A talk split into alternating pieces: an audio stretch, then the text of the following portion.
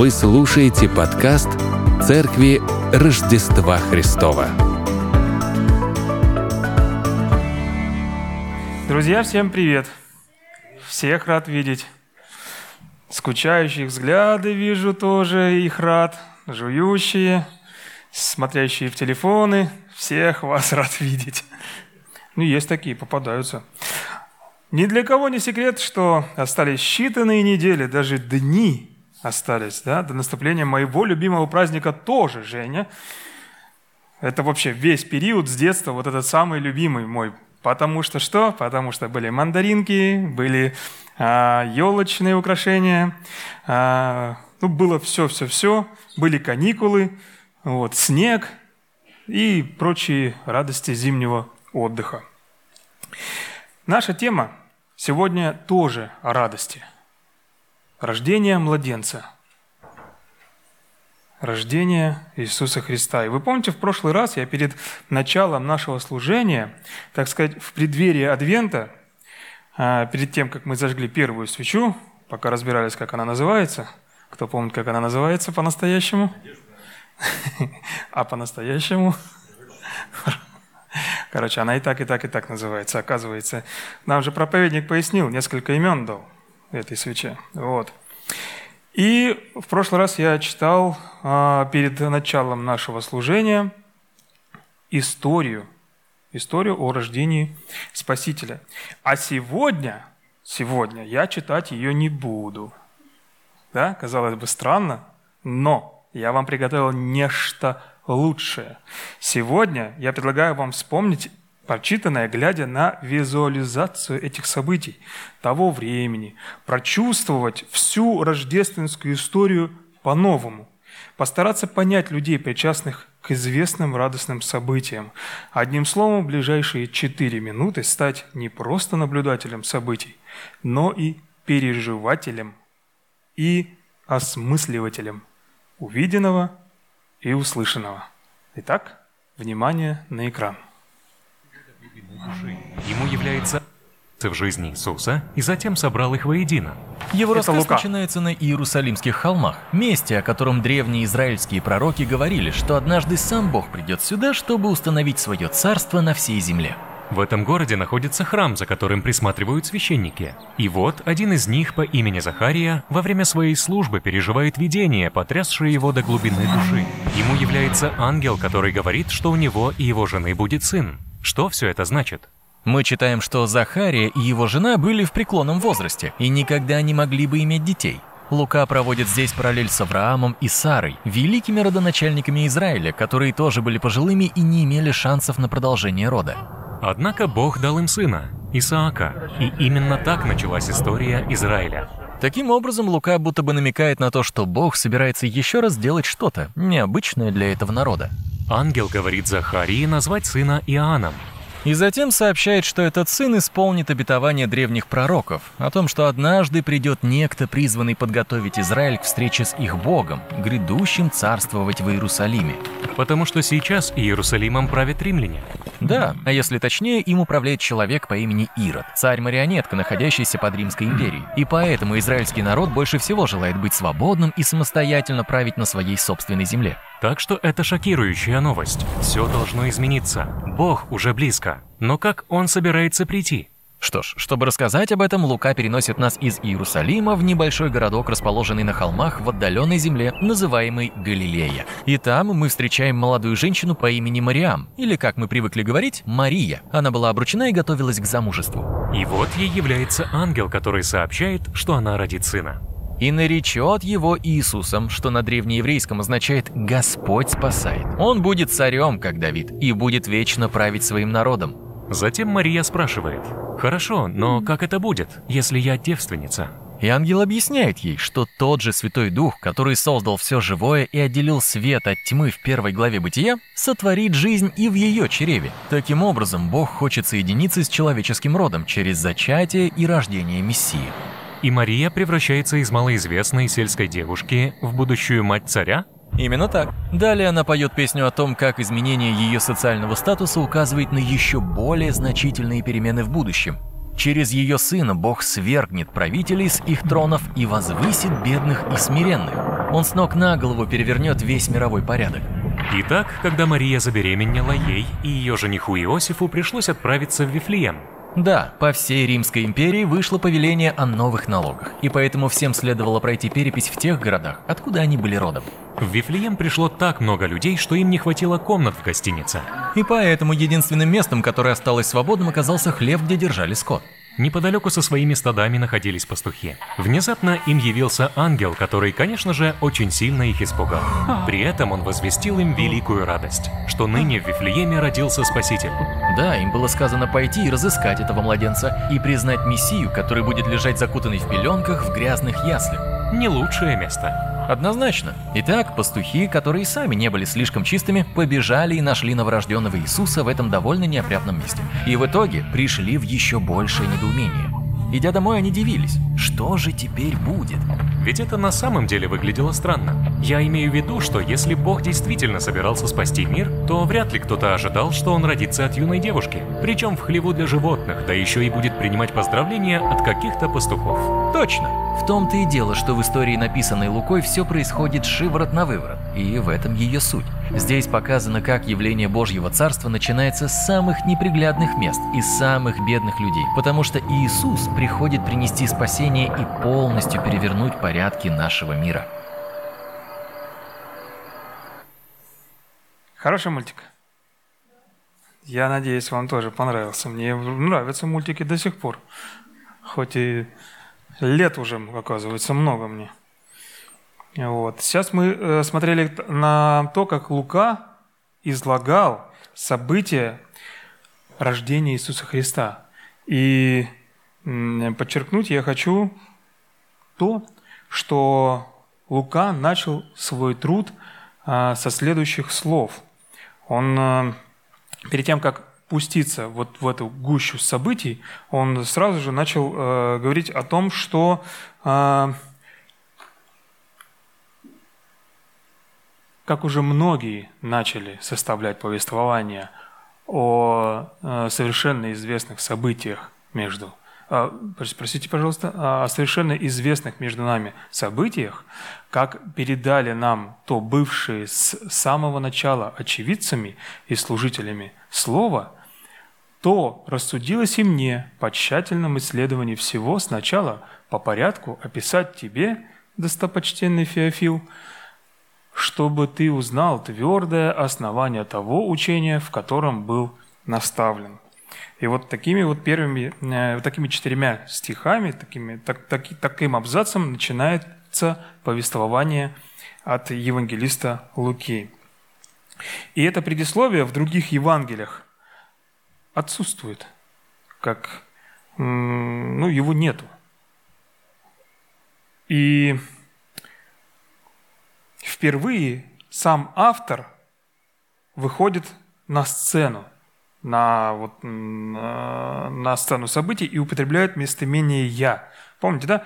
Э, «Рассудилось мне» по тщательному исследованию да, описать тебе. Вот. И этот отрывок – написан самым лучшим а, во всем Новозавете греческом языке.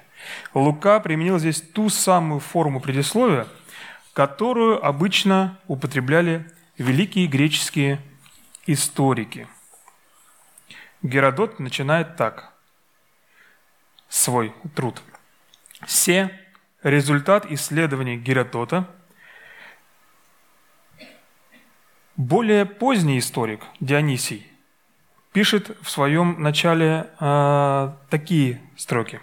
«Прежде чем начать писать, я собрал сведения частью из уст самых образованных людей, с которыми встречался я, а частью из историй, написанных римлянами, о которых они похвально отзывались. Так и Лука, начав свою книгу, самым звучным греческим языком, следовал самым лучшим и доступным примерам литературы. По-видимому, Лука думал следующее, что я пишу величайшую в мире историю, и она достойна лучших слов, лучших слова, э, оборотов речи и лучшего языка.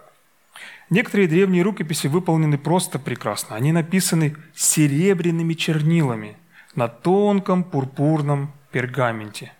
И часто писец или переписчик выписывал имя Божье с золотом. И есть рассказ о старом рабочем, который вынимал каждую пятницу из конверта э, с зарплатой самые чистые, самые новые, самые блестящие монеты и откладывал их для того, чтобы пожертвовать в церковь. У историка, у писца и у рабочего была одна и та же мысль. Лишь самое лучшее, лишь самое хорошее – только высшее достойно для Иисуса. И вот это вот высшее, лучшее, а то, что они могли отдать, они отдавали Ему.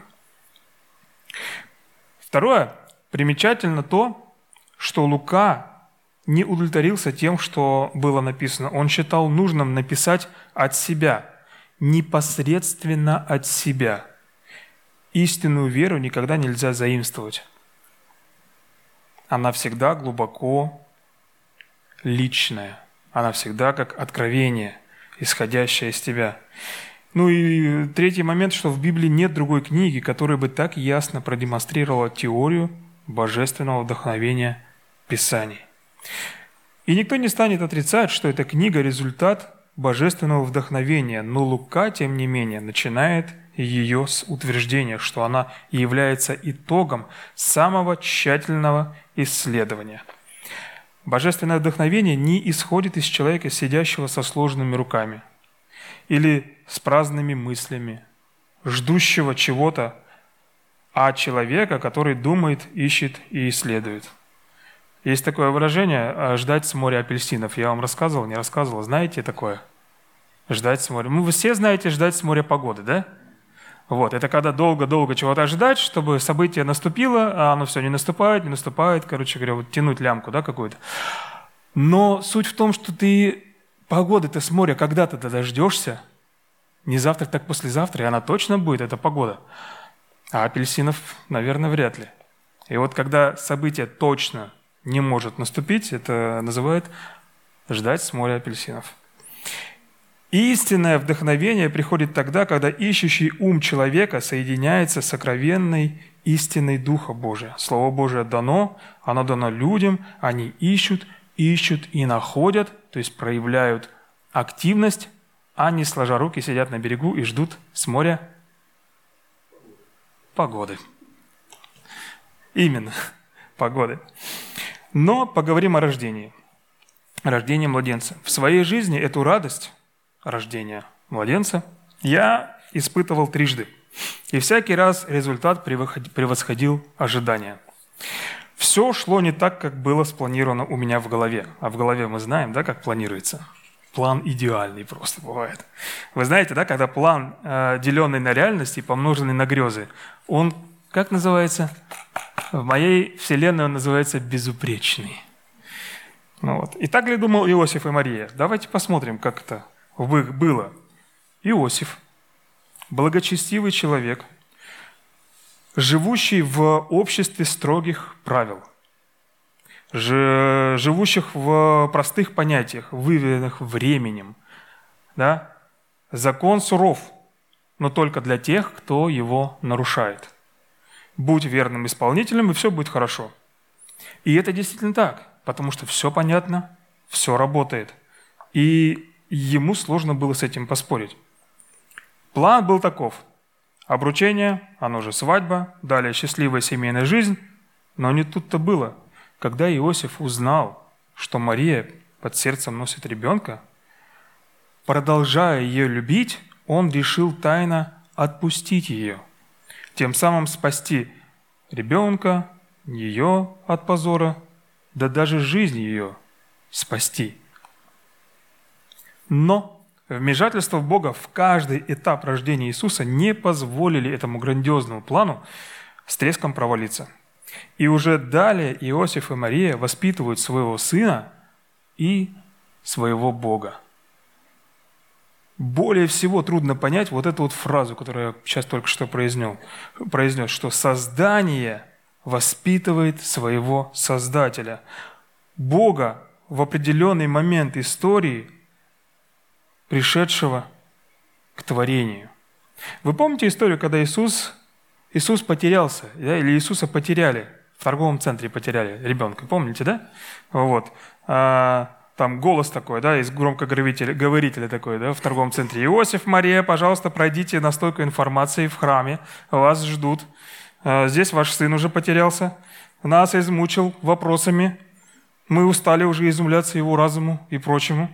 Да, все те бегут туда. Подойдя к Христу, спросили, зачем ты здесь сидишь? Мы тебя ждем уже на парковке. Смотри, папа уже маршрут построил, там пробки 9 баллов. Ну ты что, мы пока до Назарета доберемся, сколько времени пройдет? Состариться успеем. Но Иисус Христос сказал им, а зачем вы искали меня? Я же был в том месте, которое Отцу принадлежит. И тут Мария поворачивается к Иосифу, и во взгляде ее вопрос. Ты храм в ипотеку взял, что ли? Мы за двушку, за это самое, в Назарете, за это самое, Назаретской кольцевой дорогой расплатиться не можем до сих пор. Куда деньги тратишь? Нет, это не я. Он про какого отца говорит? Родители замолчали, наверное, призадумались. Какое-то время в голове у них складывался этот пазл, складывался, знаете, когда пытаешься воткнуть пазл в тот, который не влазит, но все равно тебе надо воткнуть, он один остался. И чтобы картина была, ну и картина не получается. И ты стоишь такой э, в растерянности. Но Мария, мы дальше из текста понимаем, что она а, э, определенные моменты, которые связаны были с сыном и, и ее, она просто слагала в сердце своем. Что это значит? Это значит, что она запоминала важнейшие события, которые происходили, да, и эти события, эти воспоминания были самыми важными в череде воспоминаний. То есть они в архиве воспоминания лежали на самом верхнем месте, никогда не пылились. Но, несмотря на все случившееся, да, Христос пошел с ними и пришел в Назарет, и был в повиновении. Я подчеркиваю, Бог был в повиновении у них, и Матерь его сохраняла все слова в сердце своем. Иисус же преуспевал в премудрости, в возрасте, в любви у Бога и человеков. Итак, человеки, слушайте. Вы здесь, присутствующие человеки, слушайте. Бог, Создатель всего, был в повиновении у людей. Вы поселите эту мысль у себя в голове. В конце нашего размышления она заиграет новыми красками. Просто припаркуйте ее сейчас. Эта мысль не идет у меня из головы. Это же как надо сильно любить людей, чтобы взять, оставить всю славу, великолепие, управление, подчинение, силу, могущество, легионы ангелов, что еще там у меня в мозгу не укладывается, да, и не уложится вряд ли в ближайшее время, и спуститься вниз в самое дно, чтобы потом родиться в хлеву, чтобы потом прыщавым подросткам потеряться в храме, чтобы потом уже молодым окрепшим мужчиной собрать учеников и в конце концов отдать жизнь за меня, который родился через две тысячи почти лет. И это непостижимо. Э, в это можно только поверить. Это трудно уложить в голове. Но Подумайте, как было тяжело молодой чете принять все это. Вы знаете, раньше было трудно принять иную точку зрения в части понимания того, какая Земля. Да? Модель Земли в форме шара, мы ее знаем как глобус – но было время, когда было стойкое понимание, что она плоская и стоит на трех слонах.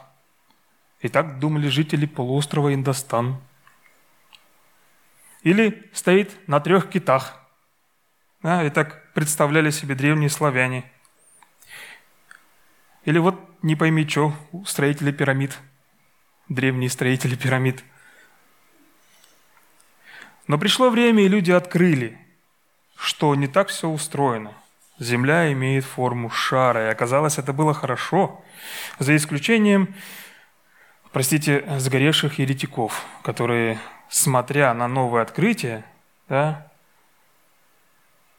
не могли оставаться в стороне. И есть группа людей сейчас, в наше время, которая убеждена в обратном. Они пытаются нас обратить к истинной вере, которую мы оставили давным-давно, что Земля – это плоский диск.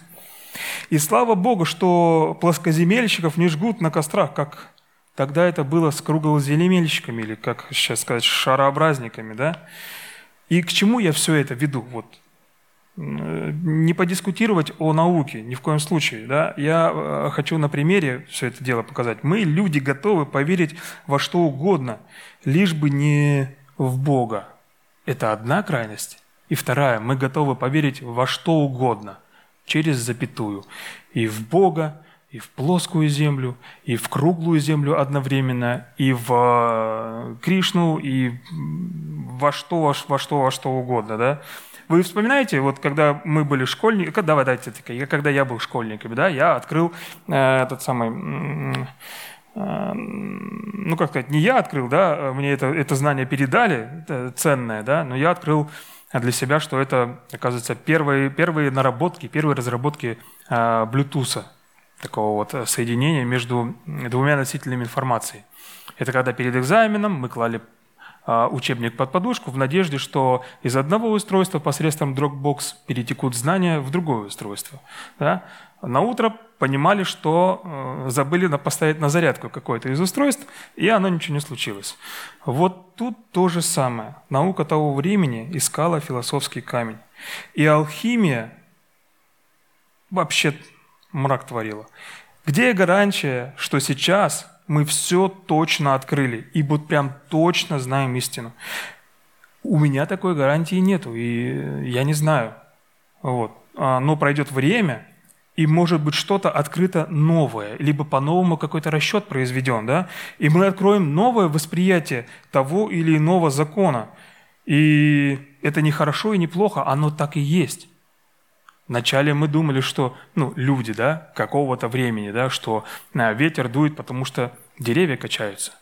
Да, или огонь – это ну, дух какой-то там, да, который э, вселяется в, э, как называется, ну да, в хворост хотел слово вот это вспомнить, да, и он вспыхивает.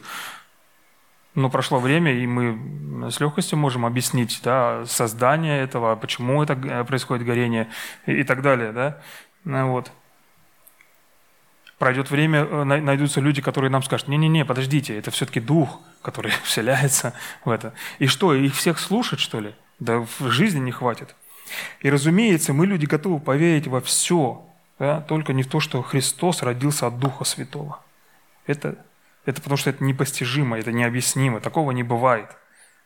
Но Христос родился от Духа Святого, чтобы спасти нас от неминуемой смерти. Мы, люди, тащим в свой мозг все, все, только не то, что нужно нам для нашей веры. И здесь я хочу подчеркнуть, опять же, иносказательно подчеркнуть и продемонстрировать несколько параллелей из речи героя Артура Конан Дойля «Шерлок Холмс». Солнце вращается вокруг Земли. Внимание на экран. Знакомая фамилия. Ел. Боже мой. Так ведь это же он открыл, что Земля вращается вокруг Солнца. Про Коперника сначала говорили? Угу. Или этот факт вам тоже неизвестен? Но мои глаза говорят мне, что скорее Солнце вращается вокруг Земли. Впрочем, может быть, он и прав, ваш... Э, как его, Коперник? Простите меня, Холмс. Вы человек острого ума, это сразу видно. Вы превосходно знаете химию. Как же вы не знаете вещей, которые известны каждому школьнику? Ну, когда я был школьником, я это знал, а потом основательно забыл. Вы что, хвастаетесь своим невежеством? А вы, Ватсон, вы можете отличить грязь на Риджин-стрит от грязи на Пикадилли? Или пепел гаванской сигары от пепла манильской? Или можете мне сказать, что написано в третьем параграфе уложение о наказании к Британской империи? Можете? Но ведь я говорю об элементарных вещах, которые знает каждый. Но я-то не каждый, Батсон, поймите. Человеческий мозг – это пустой чердак. Куда можно набить все, что угодно. Дурак так и делает, тащит туда нужное и ненужное. И, наконец, наступает момент, когда самую необходимую вещь туда уже не запихнешь. Или она запрятана так далеко, что ее не достанешь. Я делаю по-другому. В моем чердаке только необходимые мне инструменты. Их много, но они в идеальном порядке и всегда под рукой. А лишнего хлама мне не нужно. Учение Коперника, по-вашему, хлам? Хорошо. Допустим, Земля вращается вокруг Солнца. То есть, то есть, э, как допустим? Земля вращается вокруг Солнца, но мне в моем деле это не пригодится. Шах и мат. И у нас с вами была другая жизнь до покаяния. Опять же, я иносказательно хочу вам все это показать, что Шерлок Холмс говорит, что он все основательно забыл. Знал, но забыл из-за ненадобности. Как это созвучно с тем, что да, вот прежнее прошло, теперь все новое. Не надо помнить о том, что было, где вы вращались, как вы жили, да, с того момента, как вы приняли, что Иисус Христос родился, и теперь а, Он в моей жизни, номер один, начинается новая жизнь. Второе – это то, что не каждый, помните, он говорит, я-то не каждый. Вот каждый, да, может знать, но я не каждый. С чем это созвучно? Что мы народ избранный, царственное священство, люди, взятые в удел. И э, запоминаем, мы не каждые, мы те, кто поверили в рожденного Иисуса Христа и стали Его. Вот в этом мы не каждый. Что он еще говорит? Что мозг да, – это пустой чердак. Вот душа человека – это тоже пустой как бы чердак, пустая горница. Да? И мы туда, говорит он, да, тащим все, что угодно. И потом, когда нужно к чему-то важному, нужному войти, уже нет места. Либо оно вошло вначале, но так нагромождено всем остальным, что уже и не добраться до сути – я дальше пошел в своих безумных размышлениях, и я сейчас погружу их, погружу вас туда же, в, это, в этот водоворот безумия. А душа человека – это пустая горница, и когда нечистый дух, придя, находит его незанятым, выметенным и убранным, берет еще семь злейших. Опять же, я иносказательно, не пытайтесь э, подтянуть эту э, какую-то, какую-то богословскую составляющую, да, но просто дайте волю воображения. И как, как их имя? Как их имя? Мы, мы их имена будем все с вами вспоминать перед Пасхой. Вожделение других, запрещенные или незапрещенные социальные сети – это похоть, как плотская, так и душевная, чрезмерная любовь к избыточеству в еде – Чревоугодие мы это называем, да, желание иметь как можно больше. И когда это случается, на событие наступает, то ты еще хочешь больше. Это алчность. При этом ничего не делая. Вот это парадокс, да? Вот. Это парадокс, конечно, это лень. А, и не находясь в неснисходительности к другим. Это гнев. И все, все это густо приправлено недовольствами – относительно себя и идеализированием других. У меня мало, у него много, у меня хуже, у него лучше и так далее. И мы понимаем, что это зависть. А бантик всего этого великолепия э, может быть гордыня. Очень похоже на семь смертных грехов. Прям очень сильно напрашивается эта параллель. Точно ли так? Не знаю. Но прямо эти размышления, э, этими размышлениями я хотел бы с вами тоже поделиться, что э, если в душе человека что-то пусто, оно может быть наполнено всем чем угодно. Неразумный набивает мозг, душу, да, как мы понимаем, но Шерл говорит мозг всем. И когда наступает момент, чтобы взять то, что ты хочешь, да, или наоборот, положить то, что ты хочешь, привести Христа в свою комнату, ты уже не можешь. У тебя нет места. Ступить ноге в твоей внутренней комнате невозможно. Душа без Христа. Вид сверху. Да, все есть. И все там же остается. Мы с вами держать должны нашу душу в чистоте и в идеальном порядке. И в середине, на диване, да, а мы там, у плиты, с краю или еще где-то у входа, должны заниматься важным делом. Христос же должен быть посередине и на почетном месте.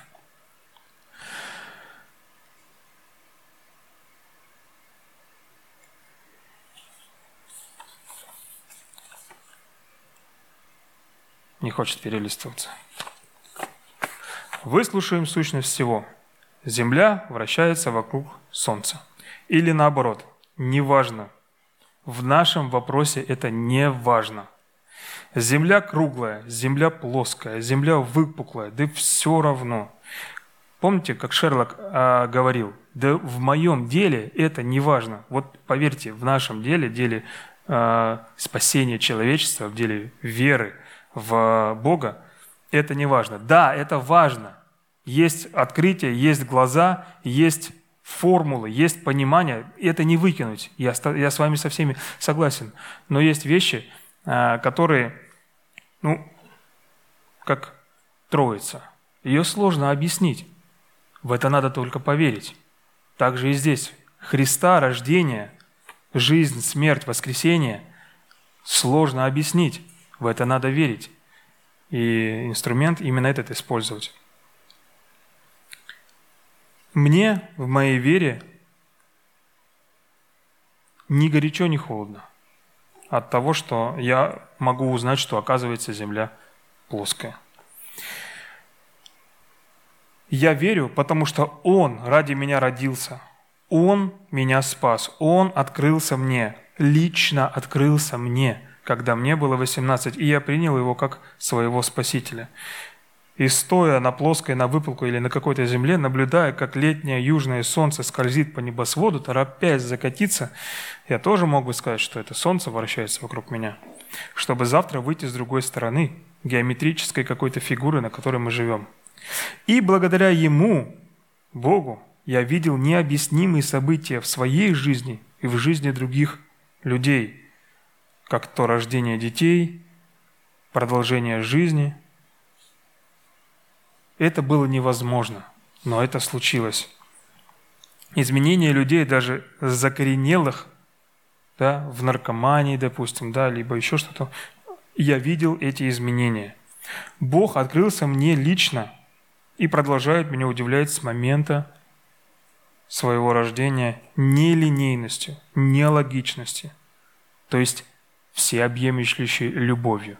Именно любовь, она не поддается описанию с точки зрения логики, с точки зрения законности и так далее. Она полна милосердия, она полна отступления, она полна милости. И мне в моем деле следования за Христом, в моей вере, важно лишь одно. Как мое сердце вычищено какое место занимает Бог в ней. Оцените риски, стоит ли это того, стоит ли насыщать свою жизнь чем угодно, при этом пренебрегать событием, которое изменило целый мир. Тысячелетие отсчитывается с того момента. То событие, которое изменит тебя. Я не знаю, на чашу весов, если одно и другое сложить, то я с легкостью могу поверить, что Земля имеет кубическую форму. И мне от этого ни горячо, ни холодно. Опять же, все это иносказательно. Не принимайте это и не проверяйте это. Если погуглите, есть видео со стороны Луны, как э, Земля прямо вот вращается, чтобы прям совсем все развеять э, эти самые... Китов тоже нет. Их кормить чем-то надо, они прям большие. Безумие, конечно, да? Конечно, безумие. Тогда Луна тоже должна быть квадратной.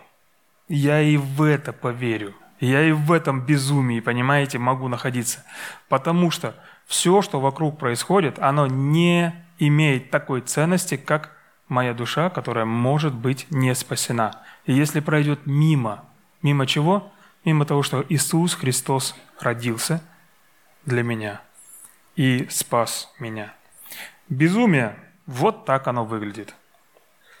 Тогда вот что я вам скажу. Это для меня важно и ценно. Потом все остальное.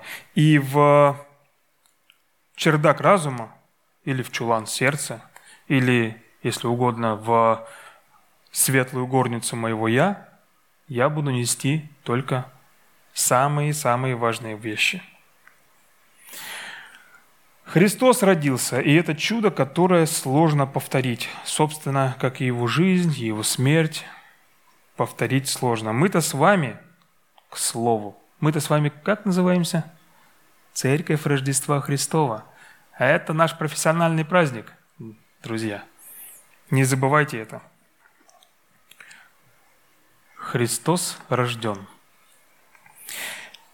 Мы с вами вспоминаем сегодня рождение Иисуса Христа и события тому предшествующие. Заглянули в суть Его рождения. Верим, что каждый из нас будет спасен благодаря Его воле прийти в этот мир. Рождение Христа – это та самая точка, с чего все началось. Хоть это и в середине человеческой истории произошло. Христос родился, ну, плюс-минус в середине человеческой истории. Но этого события ждали – как те люди, которые были до Христа. И это событие важно людям Нового Завета. Для нас это должно быть тоже важной, важной датой, важной точкой на календаре. И радоваться этому событию, радоваться этому спасению, и радоваться тому, что имена наши записаны в книге жизни. Что нам это дает? Какая польза? Вот я вас призываю подумать о повиновении Христу. Помните, мы с вами говорили, что Христос был в повиновении у людей земных родителей, я имею в виду, да? Повиновение у людей. Если Бог повиновался людям, показывая сам пример, как это возможно, так сказать, на пальцах объяснил, да? То коль ми паче мы, люди, Бог, который вот, знаете, разница между тем, кем он был там, и тем, кем он родился здесь, огромная. И давайте разница между нами, непослушными, и нами, послушными. Разрыв там больше. Мы можем сказать, Христос, спасибо тебе за то, что ты родился. И я буду подчиняться тебе – так же, как ты подчинялся здесь земным родителям. Можем мы это сказать? Да, конечно, сказать мы это можем. А можем мы это сделать? Показать действительно вот, ну, в делах, на практике показать, что мы его дети, и мы послушные дети. Родители, конечно же, знают, что когда ребенок слушается, это прям вот елей на сердце. А дети, выросшие, уже забыли об этом, потому что они всегда были послушны. Ведь так? Это с родителями что-то не так было. И я призываю вас, братья и сестры, брать пример с Христа. Если надо оставить славу, Он оставил. Если в нашей жизни нужно что-то оставить, надо оставить. Свою власть поставил на паузу? Да. Право лишился? Да, лишился. Все это для того, чтобы мы были спасенными. Нам нужно действовать так же, быть в подчинении у Бога, все это для того, чтобы мы были спасенными. Иначе зачем это рождение было-то, а? Оно напрасно. Мы это умножаем все на ноль. Для нас это был пример. Раз Бог может сделать то, чего, казалось бы, не должен быть делать, то, чего как будто бы в этом нет смысла, да? Но э, оглядываясь э, на прочитанное, мы понимаем, в каком это был, э, какой, какой объем всего заложен был в это спасение, да, то мы, тем более, имеем возможность, имеем эм, больше инструментов для того, чтобы быть послушны Ему. Пример у нас был достаточно яркий, и будем Ему верны. А в заключение я хотел бы сказать одну простую мысль, которую, которую хотел вас привести. У Христа будет день рождения.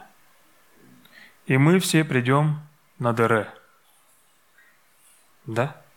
Какой подарок вы ему подарите? День рождения близко. Надо уже что-то делать.